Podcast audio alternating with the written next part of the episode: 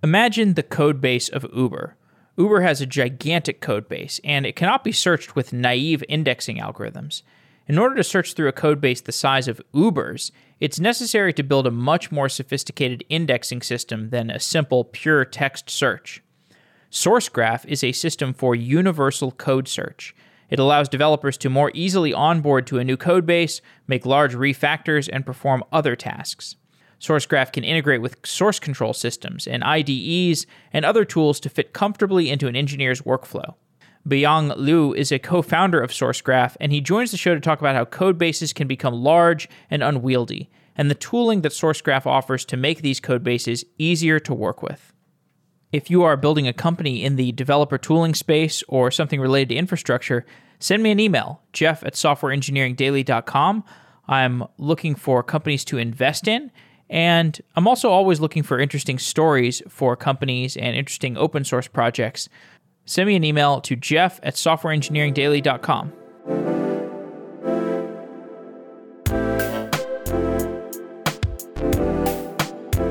Beyang, welcome to the show. Hey, Jeff. Thanks for having me on. I want to talk to you today about SourceGraph, which is a company that you co founded, and it's around code search and intelligence. Code search and intelligence. What does that mean? So it's basically a combination of two different things. Code search, I think, is is self-explanatory, but it's it's basically the idea of you know you have this universe of code that you work in. Maybe that's the corpus of code that's inside your company. Maybe it could be as big as you know all of you know what's on GitHub.com or GitLab.com regardless, the it's it's unlikely that all the code that you care about using is on your local machine. And so, in order to find the bits and pieces of code that are relevant to you at any given point in time, maybe it's you know you're looking into a, a bug report, maybe it's you're evaluating a, a new library you might want to use. You have to go and discover that piece of code. And so, what code search is all about is you know making it so that you can type a query into a query box and instantly find the snippets or pieces of code that uh, you're trying to get to.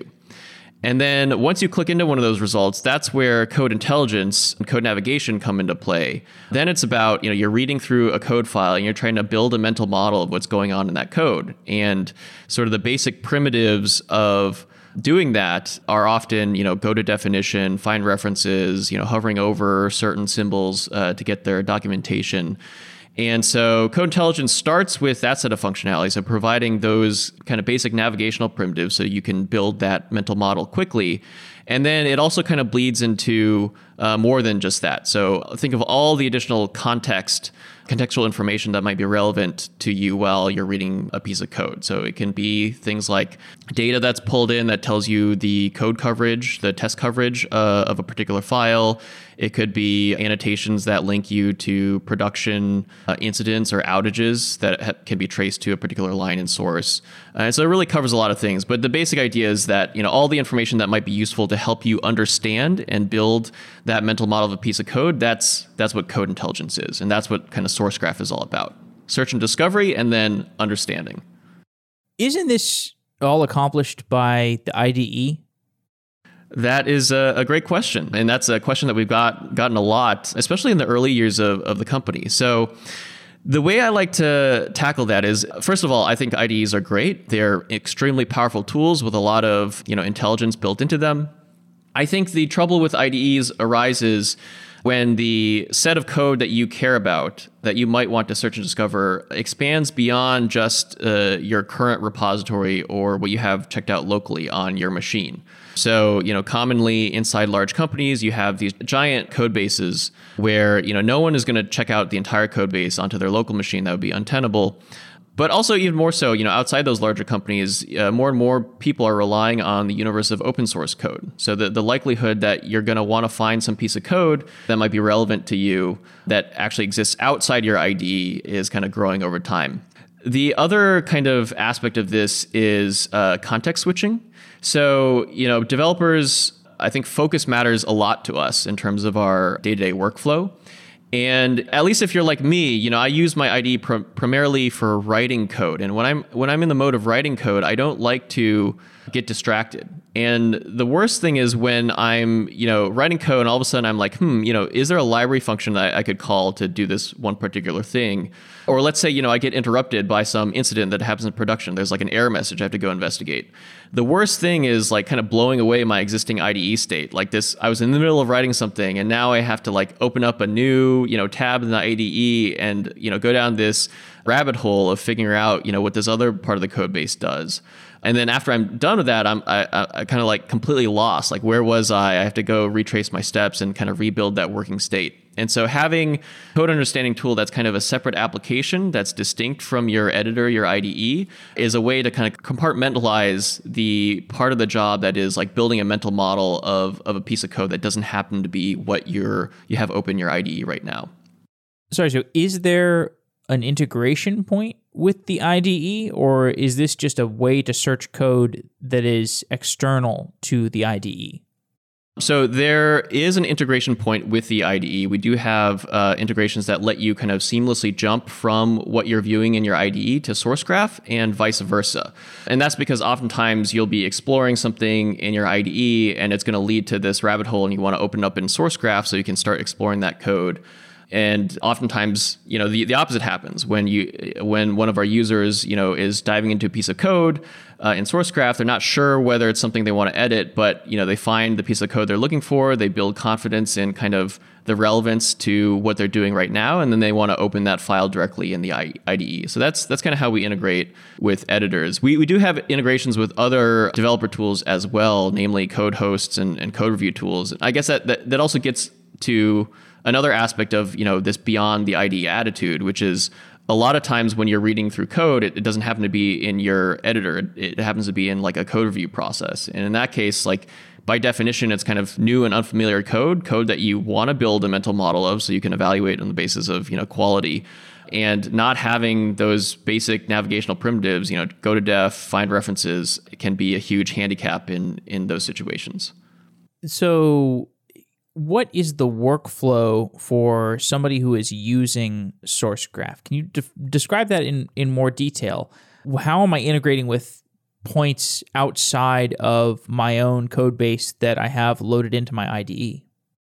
Yeah, so there's kind of a variety of different kind of workflows. I would guess it's because it's it's essentially like oh, so SourceGraph is is really two um, maybe three things right now. There's a there's a search bar, there's a, there's a code explorer, those are in your web browser, and then there's an integration, a Chrome extension that integrates into your code host. And so that that would be kind of like a, a, a thing that enhances the code review experience. So when, when we talk about workflows, it, it really depends on which which one of those three things that you kind of interact with first. So uh, maybe I'll just you know go through a couple of like individual workflows just to give you know not a representative sample, but maybe just like a sampling of of uh, how people use the product. So, you know, one use case is you are on call, and let's say there's a, an, a, production outage, and you you go in and, and find that there's a stack trace in the logs, and that stack trace points to a particular error message. So there's a distinct error message that you're trying to track down in source code. And so one use case there with SourceGraph is you copy that error message, you paste it into the SourceGraph search bar, and you don't know where this error message might be coming from, right? Because it, it could be, uh, especially if you're in kind of a multi-repository type environment or multi-service type environment, it could be coming from one of you know many uh, services. You, you're not sure where. It could be coming from like an open source dependency that you're you're pulling in. So it's likely not going to be in the code that's on your local machine. And so that's why you would go to SourceGraph, you drop that error message into the search bar, and then it would show you a list of all the places where that error message or that error message pattern appears in the source. And so then you would click into those results, pinpoint the place that you care about, build a mental model of how that surrounding logic and code works. And then when you're ready to fix the bug, you would use the IDE integration to say, like, okay, this file that I have opened in SourceGraph, let's open that up directly in my editor and let's go and kind of edit the code and, and push up the patch. Does that make sense? It does make sense.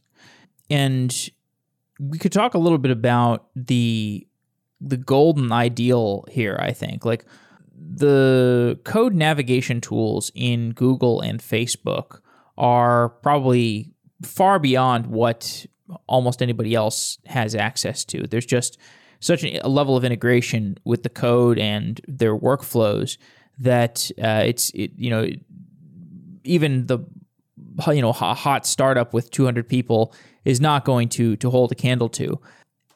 I'm sure you've seen those code navigation workflows. How do those compare to what somebody can get with SourceGraph plus a modern IDE? Yeah, totally. So you know, you mentioned uh, Google and Facebook, and those are uh, two companies that have built kind of SourceGraph-like things uh, internally for their own developers. And I actually have kind of a, a firsthand experience with uh, Google's tool because I, I uh, worked there. It was only an internship, but you know, I got to kind of experience all the fantastic developer tools that Google has built internally.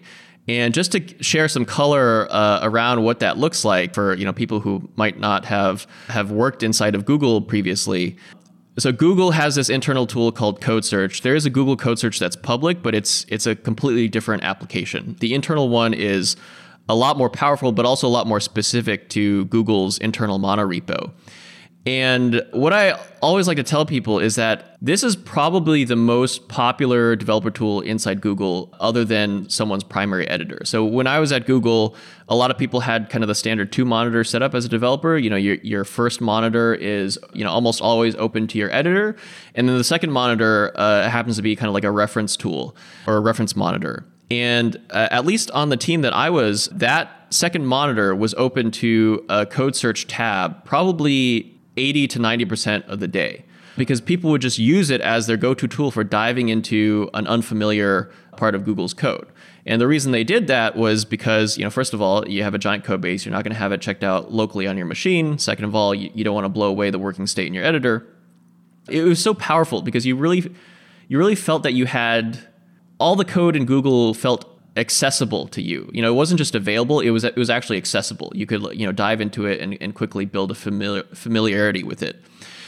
And uh, it had a lot of the same features that you know SourceGraph now offers, kind of trigram-based uh, regular expression search, go to definition, find references, things like that. But it also had some certain things that were limiting that uh, SourceGraph kind of works past.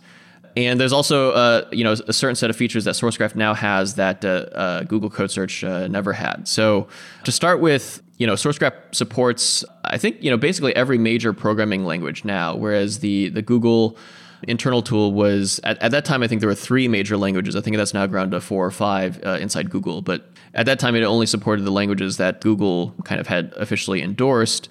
So google google's tool was actually quite kind of specific to the way that google's monorepo functioned as well. So Google had a very particular way of building its code base and even invented a tool to, to build that code base specifically. And Code Search tool was kind of tethered tightly to, to that way of, of building their code. Whereas SourceGraph, you know, we attempt to basically provide code search and code navigation for every repository out there. Now, obviously, you know, there's a long tail of things that often are difficult to support, but we do our best to, to try to uh, capture the most common cases you, you see in the wild.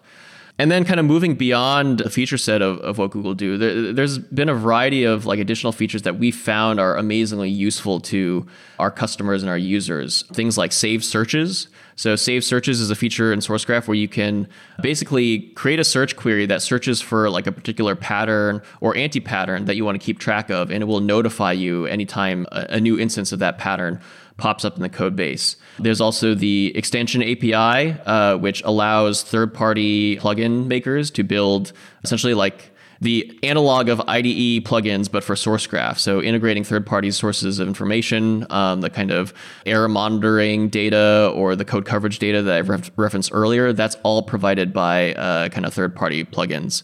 And then lastly, it's it's kind of the integration with your your code review tool, which is amazing because it kind of takes the code intelligence outside of your IDE and brings it to essentially every place that you you might want to like read through and understand code. So the what you mentioned around the programming language support. So you gave the example that inside Google there is this blessed set of languages. I think it's C++, Python, Java, Go maybe yeah. or, or what they have today. Yep. So they only need to have parsing and indexing tools around that set of languages. If you have a much wider set of languages, what what do you need to build around the parsing and indexing of these different programming languages? Yeah, totally. It is a challenging problem. When you're trying to support, you know, things like go to definition, find references across every major programming language and also a build system, that kind of there's almost like a combinatorial complexity that arises. And so the way we've approached that, this is kind of an approach that we've evolved over the years through witnessing, you know, what issues that our users and customers encounter trying to get code intelligence set up is we we have multiple layers of kind of the, the code intelligence backend. And these layers have different levels of precision or accuracy. So there's kind of a basic layer, what we call basic code intelligence, that I think the way to think about it is it's kind of like CTAGs plus plus. So if you're familiar with CTAGs, it's this um, tool that's typically integrated into editor plugins that provides uh, basic go to definition and find references functionality uh, across many different languages. But it doesn't do that at a compiler level. It it actually operates on kind of the I, I don't know if they use regular expressions, but it's it's a, a pattern matching uh, syntax that's similar in power to regular expressions, or, or maybe a little bit beyond that. It is at the end of the day kind of textual matching that doesn't fully understand the semantics of the language. And it turns out that for, you know, 80, 90% use cases, this works quite well, actually. So, you know, when I was uh, at Google, uh, incidentally, uh, I was coding it mainly in C, and uh, everyone on my team was using uh, Emacs. And uh, everyone had C tags set up, and this turned out for you know C for the code that we were working on this was kind of enough to get by for jump to definition in the editor. But obviously, that that's often it works 80% of the time, uh, 90% of the time, but there's still the 10 to 20% of time where it doesn't work. And, and those situations are situations where you have a function that's like name something like list or get uh, or something really generic. And, and in those cases, you know, a purely textual based tool, because it doesn't understand the type system and structure of the language, can't disambiguate between kind of semantically different functions or symbols that happen to have the same uh, textual name. And for things like that, we have to build kind of fancier support. And, and we call that next layer uh, precise code intelligence. And so this is when you get into more of a compiler level understanding of the code.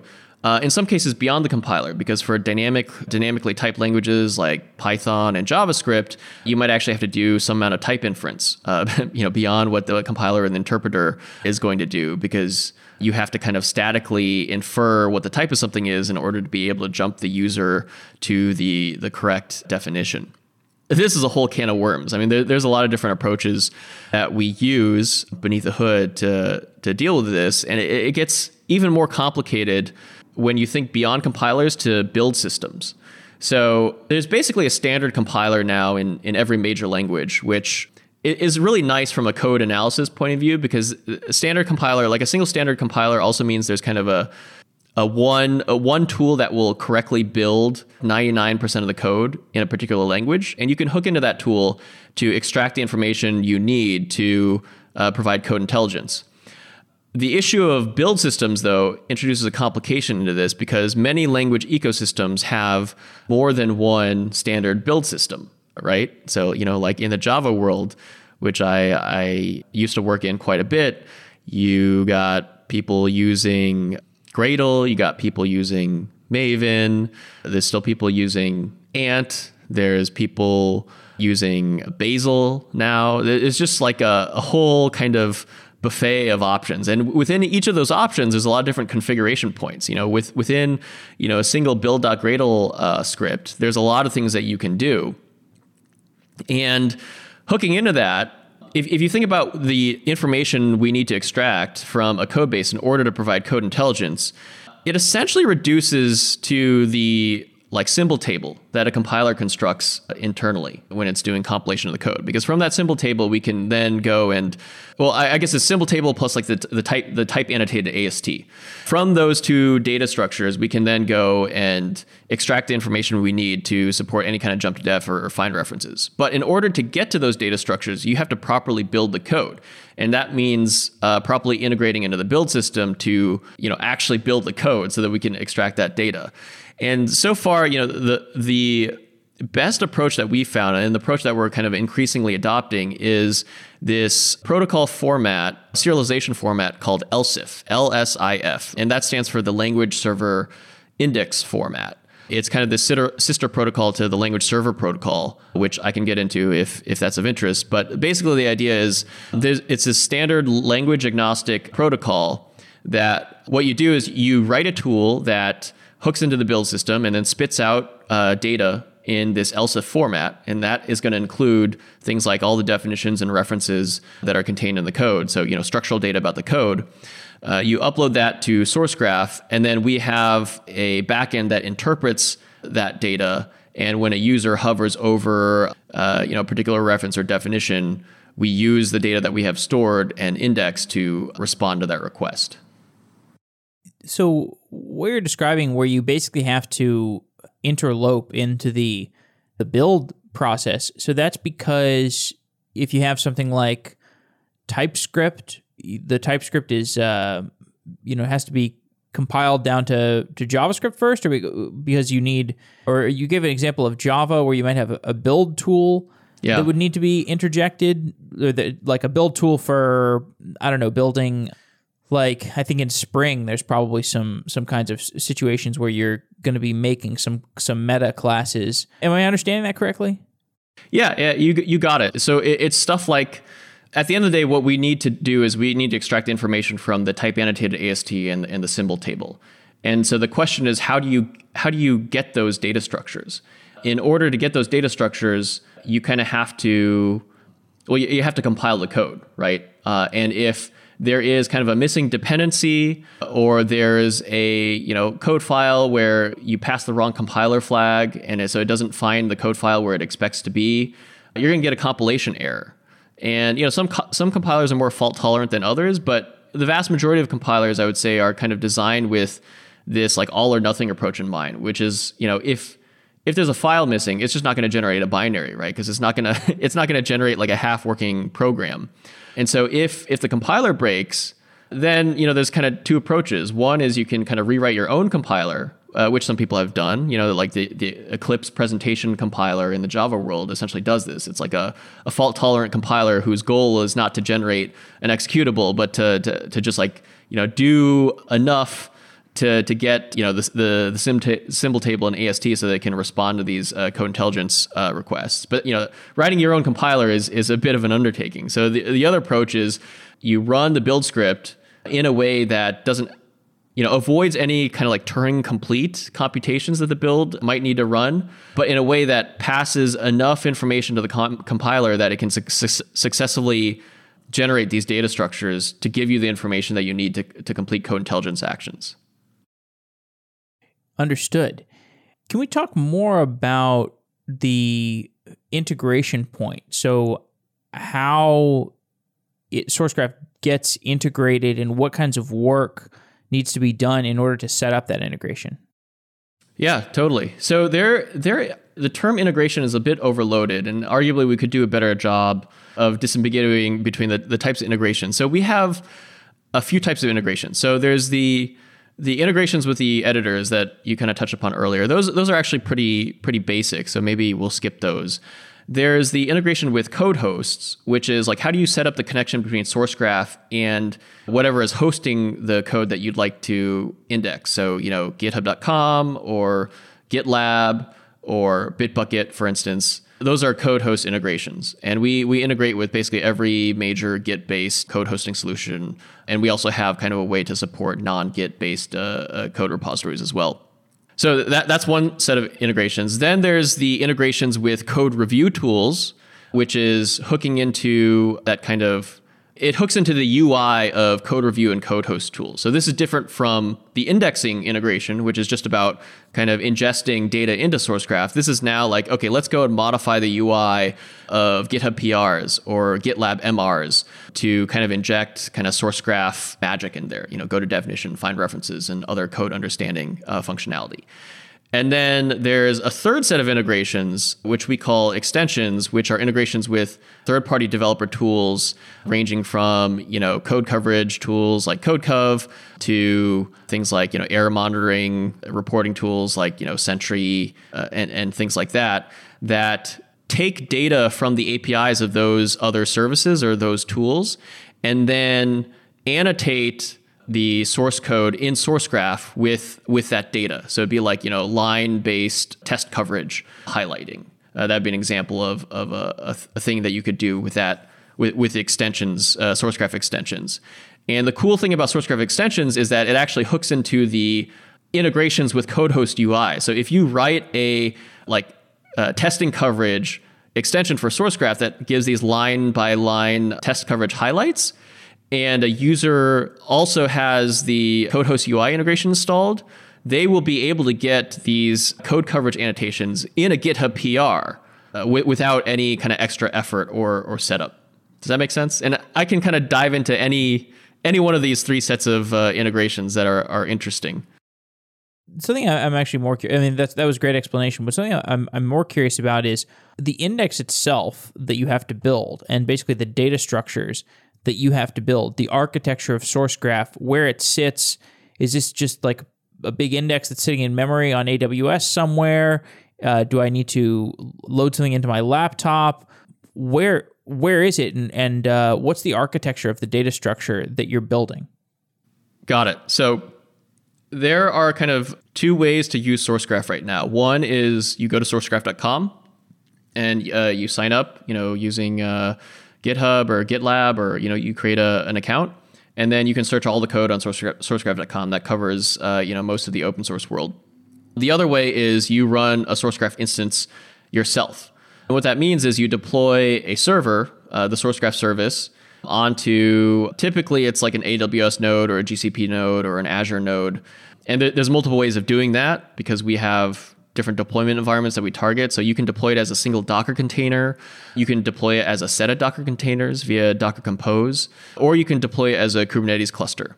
So there's kind of different deployment models, but they all kind of try to do the same thing, uh, just in different packaging. You know, they, they all kind of involve the same different services that comprise a Sourcegraph backend. And to get at your specific question about kind of the index format, there are a variety of different indexes that we build in the backend to support different requests. So, for a search, for instance, we, we use an open source uh, library called Zoekt um, that was created by developers uh, at Google. It itself was based on, I think, an earlier implementation of code search by, written by Russ Cox and then open sourced, which that implementation was also based off an earlier version of code search that was internal only to, to Google. So there's kind of this succession of open source code search libraries terminating in Zoekt, which we use to kind of construct this trigram index that we use to, to make code search really fast. So that's one kind of backend index that we use.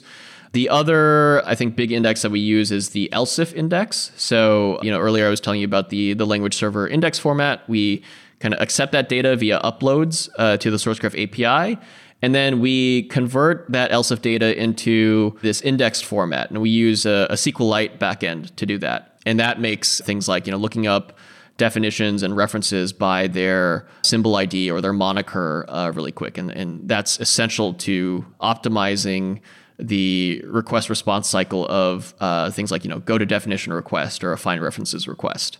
Does that make sense? I, I feel like uh, I'm happy to go into more detail here. I feel like you know this is uh, I'm not doing a great job of explaining it, but th- those are kind of like the two main indexes in our backend.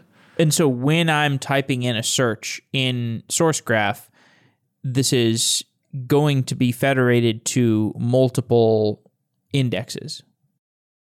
So when you're typing in a search that that typically exercises the trigram index mainly.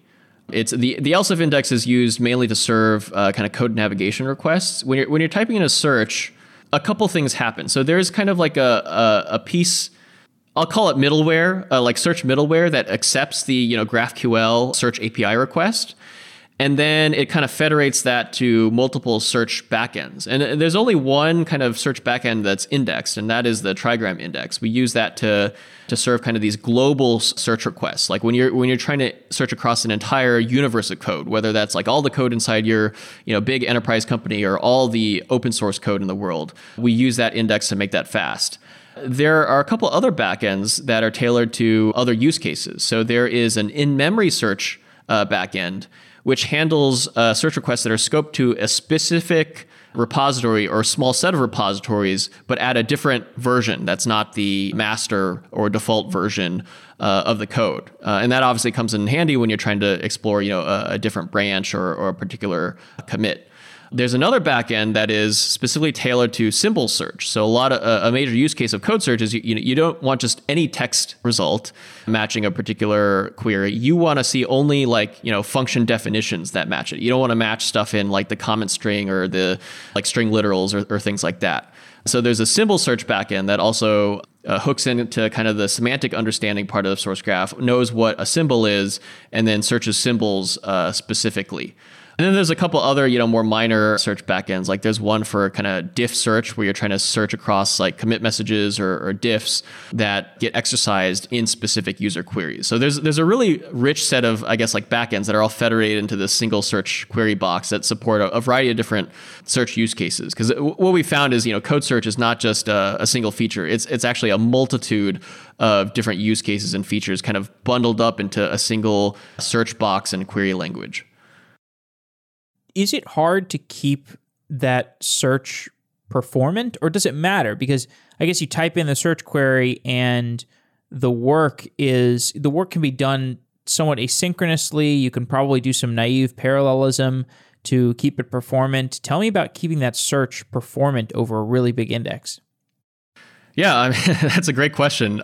You know, I, I guess it is a challenge. It, it, it's a it's a major challenge, especially when you're trying to search over you know all, all the code that happens to exist in, in the world and, and make it fast and it's it's particularly important to make it fast i think because i think I as a developer and many other developers, we value speed a lot, right? Like any any sort of wait time that we experience in the UI, that becomes an opportunity to lose our, our focus or, or fall out of the state of the flow. So we've invested a lot of effort into optimizing the performance of our search.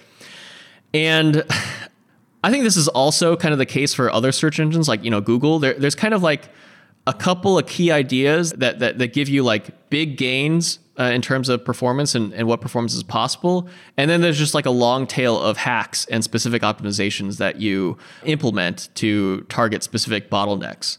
And so, like as far as like the big ideas in in the the the code indexing backend that make it fast, you know, a number of them I've kind of already touched upon. One is is you know the use of a trigram index to, to make it fast. So that, that's one key insight. Turns out there's a lot more you have to do to to actually make that scale in practice. Like we have a, a sharded backend. So you know when you're hitting the uh, trigram index back in a SourceGraph, that from the point of the like search middleware, it looks like you're just hitting a single service, but really that service is, is sharding that request out to, uh, or sorry, uh, it's it's uh, distributing that request to multiple shards of the index and then collects those results and then and refers the kind of combined results back to the search middleware, which then combines them with you know all the other responses from the various search backends and and, and sends it back to the user. So the the index is is is a big important thing. There's also various ways of making in-memory search fast. So uh, we've spent a lot of time thinking about optimizing regular expression, making regular expression search fast by uh, making regular expression search fast for kind of like in-memory data. Uh, so there's a there's a variety of different regular expression what's the word like matchers uh, libraries out there. We've tried a lot of them and, and finally settled on one in particular that seems to have the best performance and, and that's the one that we use for kind of the in-memory search. And then there's there's just kind of like the long tail of hacks like playing around with pagination effects, thinking seriously about like, you know, whether you need a precise total account total count of results for a particular query versus just a rough estimate. Turns out rough estimate can be a lot faster if you're search, uh, serving like an end user uh, request where they don't really care about the total number of counts. I would say it's kind of roughly analogous to, to Google search, where like, you know, the kind of the initial insight was like PageRank, and that that was a, a, step function increase. But then there was a long tail of hacks that they implemented to make their search really fast. And now, if you were to dive into that search code base, it would be I, I feel like it would be a lot of special cases you'd find in the code, just as you'd find in, in our code. You've mentioned a term called a trigram index several times. Is that T R I E gram or T R I gram? T R I E. Uh, well, I, I, guess the spelling is T R I. Like a tri, like the tri, yeah, so, tri data sorry, structure. sorry. Uh, it's not T R I E. It's uh, T R I as in free trigram. Okay, and and right. the basically the idea of the index is you you store you index things based on uh, n grams. In this case, right. you know three three grams. And it turns out that uh, this is a particularly efficient way of looking up uh, specific like pieces of text in, in code if that makes sense. So so the, the idea is that like you know for code search you're often hand, you're handed either like a string literal or a regex. In either case a kind of standard full text index uh, is probably not what you're looking for because the, the words that you encounter in source code are very different than the words that you encounter in plain text right? Like you have fewer like whole words and more these like concat like camel case concatenations or snake case concatenations of of various words. Or it might be like you know some long string of text that you want to treat as like a, a, string literal like an error message right? And if you use kind of a standard uh, plain text uh, indexer it would find all these like fuzzy matches which is not what you want. And so one of the insights and like honestly we can't claim to be the discoverer of this insight. I think it really goes back to well, I, I don't actually know who the original originator, but like where I learned about it was uh, a blog post from Russ Cox where he talks about implementing a trigram index for uh, Google's internal uh, code search. It's it's all about finding these like sequences of three uh, characters that are pretty, and it turns out those are pretty distinct, and those become kind of a fingerprint for a particular piece of code that you're looking for. And so you end up building an index uh, index of these like trigrams and then searching for those and, and that gives you a set of search results that works really well for both full text and uh, regular expression code searches. So it's three characters or three words? I believe it's three characters. Okay. And so that is just one of the indexes the, the trigram index and then there's there's other indexes you mentioned like the the what were the other indexes? yeah, sorry. I, I, I, feel like I'm not doing a, a, great job of explaining all this, but the, the trigram index is the primary index for code search. So basically it's the it's the only index that we hit for, for code searches. And then the other index I mentioned was the LSIF index, and that's for serving code navigation requests. So when you when you click into a search result and you're trying to go to a definition or, or find the references of a particular symbol, then we would hit the LSIF index. Got it. And so the LSIF index, this is the language server index format. Tell me exactly. More, right. Okay. So tell me more about how these two search methods compare. You have the, the language server index format, and then you have the basic trigram search. How do these two compare? They are extremely different. So the the trigram index is is optimized for serving requests of the form like I type in a search query. It's like a particular pattern that I'm trying to find in the code and now go find me all instances of, of that pattern across the entire code base. Whereas the LSIF index, the request that it's supporting is I have my cursor over a particular symbol. You know, it's a, it's a function name, for instance. And now I want you to find me the single definition where that symbol is defined, or I want you to find me all the different places in which that symbol is referenced in code. So, you know, the, the former, the trigram index starts with a like user query, and it's fundamentally about like finding a token of, of text or tokens of text that match the pattern that you're looking for. And then the LSIF index is all about uh, I'm hovering, I have my cursor over a particular point in a code file, and now find me the forward and backward references of that vertex in the graph of uh, references and dependencies in source code. Does that make sense? Yeah, it it does. And so you build both of these indexes for for every every company that uses SourceGraph. Correct. Okay.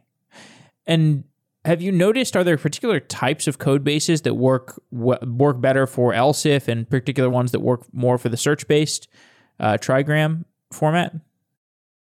So I would say that the challenge here is not actually in the building of the indexes. So the I would say the I'll, I'll treat the two different indexes separately because they they behave very differently. The trigram index is not really there's no, there's nothing like language specific about that index. It's it's kind of like a, a text based index, so that it doesn't it doesn't really vary by language. Uh, now there are kind of you know certain languages that are you know more verbose than others, and maybe that has some some kind of like second order effect on the overall accuracy or you know the number of results that you have to sift through. But by and large, we don't really think about language specificity when it comes to the trigram index. The LSIF index is interesting because the index format itself is language agnostic, but the way that you generate the index data is highly, highly specific to a particular language and a particular build system.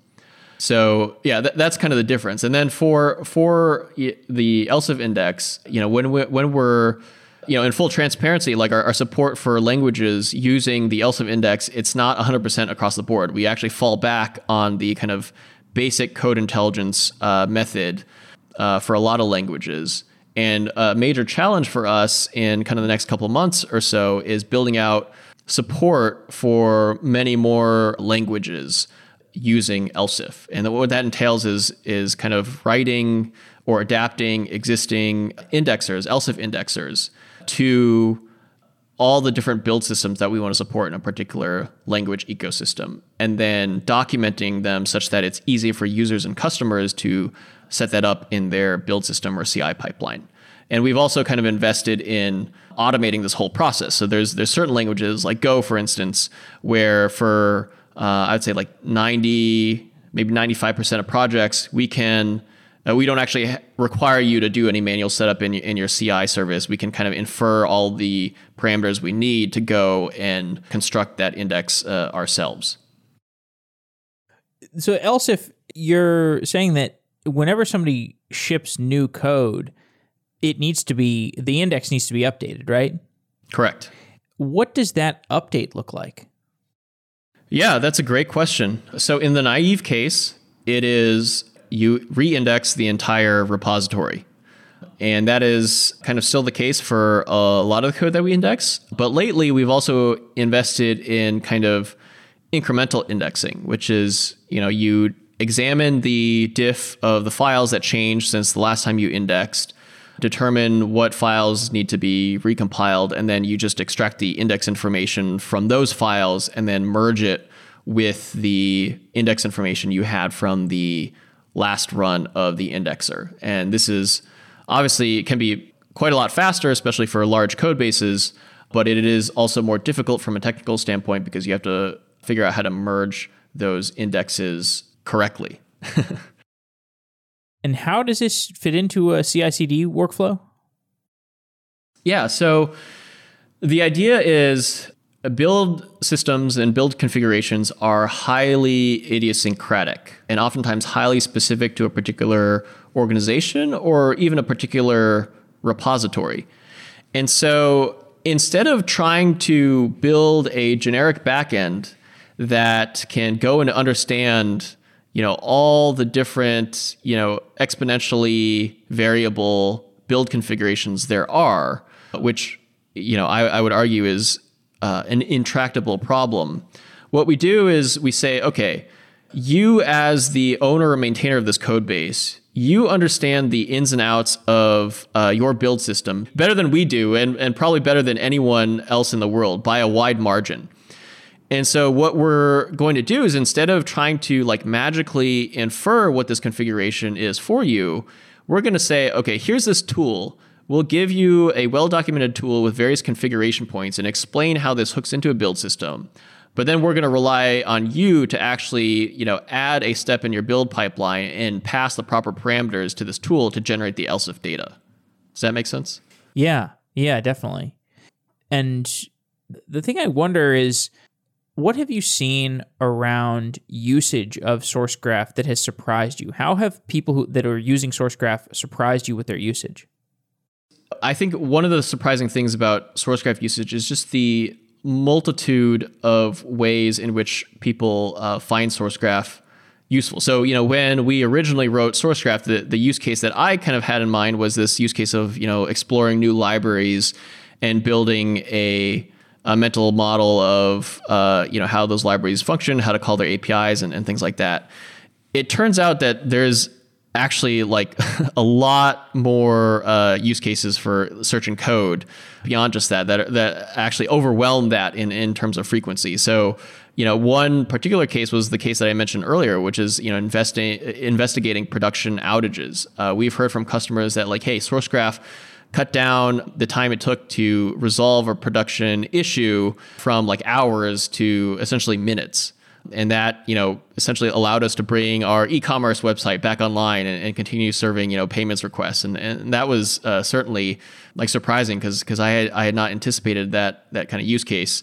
There are other features that we built in response to customer use cases uh, that have been surprising. So like that save searches functionality that I mentioned uh, briefly earlier was uh, kind of built in response to a customer need that we saw where people were kind of saving queries in SourceGraph and using them to track like anti-patterns that might get added to the code. So instead of like, okay, let me start out with a query that I want to find at a given point in time, it's more like, you know, run this query on a recurring basis in the background and alert me when uh, when the result set changes.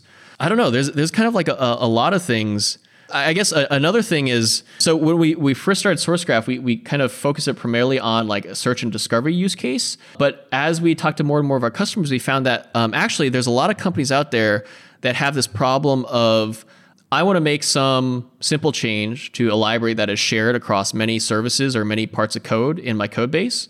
And if my code base is sufficiently large, making this simple change actually becomes extremely non-trivial like if, if I want to, you know, modify uh, the the public interface of a function that's dependent on by you know a dozen or so additional services, I not only have to make a pull request against that specific library repository, I have to go and open a PR uh, against you know a dozen or so uh, different repositories, and I have to interact with a dozen or so different teams potentially.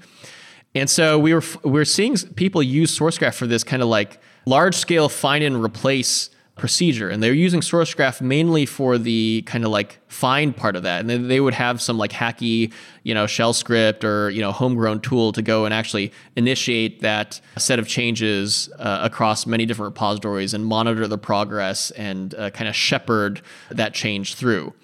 And uh, in many cases, uh, what was very surprising to me is that, like inside larger companies, this can be a process that takes like months, or even in one case, like over a year and that's it, it just seems crazy to me. Like, yeah, uh, that's that's one of the things that like like I, I, guess like it's one of those things when people talk about like code base ossification, like this kind of like you know as your code base grows in complexity, it becomes harder and harder to change, change it and improve it significantly. I think this like feeds right into that, and so we kind of took that and said like, okay, they're already using SourceGraph for kind of the find part of this find and replace procedure. How can we better support the replace part of it? And that actually led to a, major new feature that we're now launching called SourceGraph Campaigns, which is all about first expressing a pattern that you'd like to find in the source code and then specifying a replacement pattern to substitute that old pattern with with a, a new replacement and then executing this in kind of a, a formal easy to use and standard kind of way across your entire code base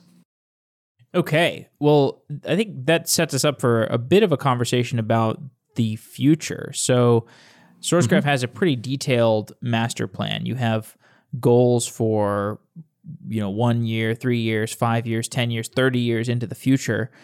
Yeah. Tell me about the master plan. What's the arc of the future of SourceGraph? Yeah, so the master plan, and for, for those listening, you, you could just Google SourceGraph master plan that kind of lays out our you know long term vision for the company. So I think there's kind of two ends to the master plan. There's kind of the near term, and then there's the the long term. And then a lot of the plan is just talking about how we make those two meet in the middle. And so I would say in kind of like the the near to medium term, you know, next couple of years, we are really focused on producing a tool that helps people kind of understand and grok the universe of code that's relevant to them. And I think increasingly for most developers, that universe that's relevant to them is is becoming like the universe of all code in the world because uh, you know if, if you're not accessing and leveraging the universe of open source code, you you're liable to fall behind in kind of the the software world. And so we're investing in code search, making it scale and uh, making it super fast across you know an even uh, broader range of repositories, supporting kind of new pattern matching syntaxes beyond regex, because uh, regex is I think uh, a lot of developers have a love hate relationship with regex. Uh, and there's actually a new pattern uh, matching syntax that was uh, created by a teammate of ours in his PhD thesis that uh, we think is is awesome. And uh, kind of also investing in like the the UI of, of, code search and making it accessible to both beginners and power users of Sourcegraph. Also, the code navigation part, supporting precise code navigation, code intelligence across all the different languages in the world expanding the extension API so that we integrate more and more third party tools into SourceGraph. We think that could become a potentially fantastic channel for new developer tools to get discovered. In large part because the people who use SourceGraph typically use it organization wide and like every developer uses it every single day. So like that's the level of engagement uh, and value that we're seeing. And so we we want to use that to to make it uh, an avenue of discovery for like other great tools that you can use. And then also building out you know new features that are kind of adjacent to what we currently do like like campaigns. So it's all around this task of like uh, making sense understanding and kind of managing the complexity inside large corpuses of code and large universes of code. In kind of the longer term you know our north star uh, has always really been to make it so that everyone in the world uh, has the opportunity to code and not just to code, but also to make like a living off of code. To so to like code as part of their job or, or code as uh, produce a code or software product that other people use, uh, get value from, and like ultimately pay for. And the way we're going about that is we're first starting with a tool that understands the universe of code and makes that accessible to every professional software engineer. And then we want to slowly kind of work our way down. Like this this summer, we actually have an intern who's working on standing up SourceGraph for various universities and focusing on a kind of a classroom use case. And ultimately, we also want to make it accessible for people in like kind of non software engineering roles to also understand the code because guess what code is becoming kind of the an essential part of every company and and uh, almost every organization inside a company. Like you know, a, a salesperson or a person on the marketing team, uh, there might be some piece of automation that they want to modify or understand that's relevant to their jobs.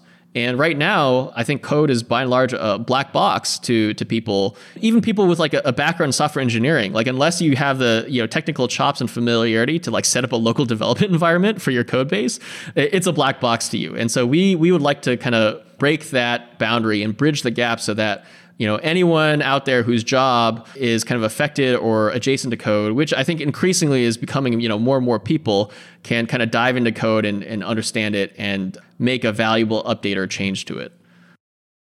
Well that's a great future and i appreciate you sharing that with us. It's been great talking to you Beyang and i am excited about sourcegraph in the present and in the future. Awesome. Thanks so much for having me on the show jeff